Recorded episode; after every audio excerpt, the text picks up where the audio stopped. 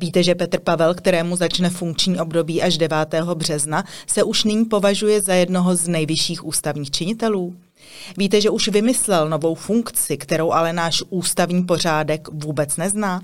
A víte, že šíří dezinformace ohledně politické příslušnosti starostů? Pojďme na to. Osobě nově zvoleného prezidenta Petra Pavla, který ale ještě de facto prezidentem není, získává naše politická scéna mocného hráče v boji proti dezinformacím. Všímali jsme si toho, jak s informacemi a nebo snad s dezinformacemi pracuje právě sám Petr Pavel. A zjistili jsme, že s fakty nakládá v skutku velmi volně. Hned vám to ukážeme.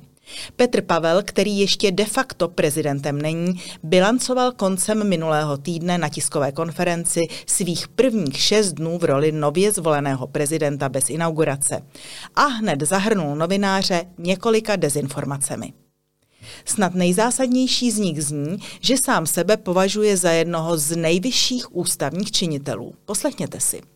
Zároveň proběhla eh, schůzka s ústavní eh, čtyřkou, eh, která sice vyvolala poměrně velkou pozornost, na druhou stranu by měla být naprosto standardní protože si nedokážu představit, že by ve funkčním státě spolu čtyři hlavní ústavní činitelé komunikovat neměli.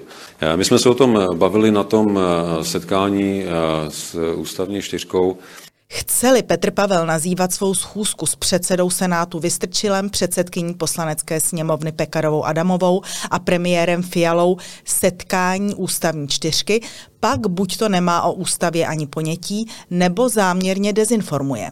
Čtyři nejvyšší ústavní činitelé České republiky se v tuto chvíli jmenují prezident Miloš Zeman, předseda Senátu Vystrčil, předsedkyně poslanecké sněmovny Pekarová Adamová a premiér Fiala že by snad měla pravdu bývalá ministrině spravedlnosti Marie Benešová, která prohlásila, že Petr Pavel se může dopouštět trestného činu přisvojování pravomocí úřadu?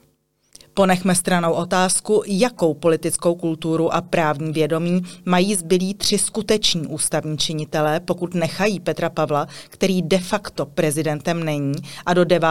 března, tedy do složení slibu ani hlavou státu nebude, hovořit o sobě samém jako o součásti ústavní čtyřky. Petr Pavel ale nedezinformuje jen o svém postavení. Nemá nejasnosti jenom v politické mapě nejvyšších ústavních činitelů. Slabá místa má také v regionální politice.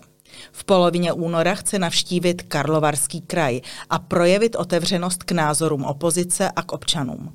A víte, proč si vybral právě Karlovarský kraj? Tak to si poslechněte. A většina starostů v Karlovarském kraji jsou za ano a já jim tímto chci dát jednoznačně prostor k tomu, aby mi řekli, kde vidí hlavní problémy, jak vidí účinnost vládních opatření, kde si představují, že by se mělo něco zlepšit, nebo naopak, kde vidí nějaké pozitivní příklady, které by bylo dobré zdůraznit. Na první pohled chváli hodně natažená ruka k regionální opozici z hnutí ANO. Má to ale malý háček, nebo spíš hák. Víte, kolik starostů má hnutí ANO v Karlovarském kraji?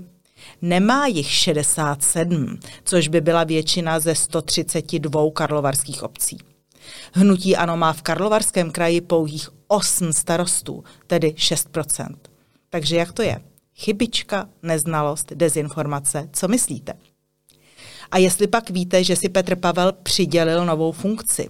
Na svých sociálních sítích píše, že se, cituji, ve funkci nově zvoleného prezidenta zúčastnil veřejné akce.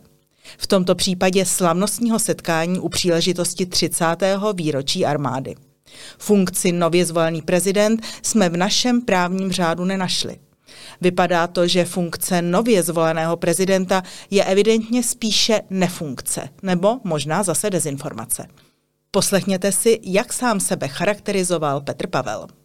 Jsem si moc dobře vědom, jaké pravomoce má prezident po inauguraci a jaké předtím. Já mám stejné pravomoce jako kterýkoliv občan, ale zároveň e, je jasné, e, že se na výkon funkce připravují. Takže mám pravomoci jako občan, mám funkci nově zvoleného prezidenta a jsem jedním ze čtyř ústavních činitelů, říká Petr Pavel, bojovník s dezinformacemi. Nezbývá, než souhlasit s odborníkem na etiketu Ladislavem Špačkem. Ten uvedl, že Petr Pavel je, cituji, nový model prezidenta, jakého jsme tu ještě neměli. A do úřadu prý novou jiskru. No, evidentně už začal.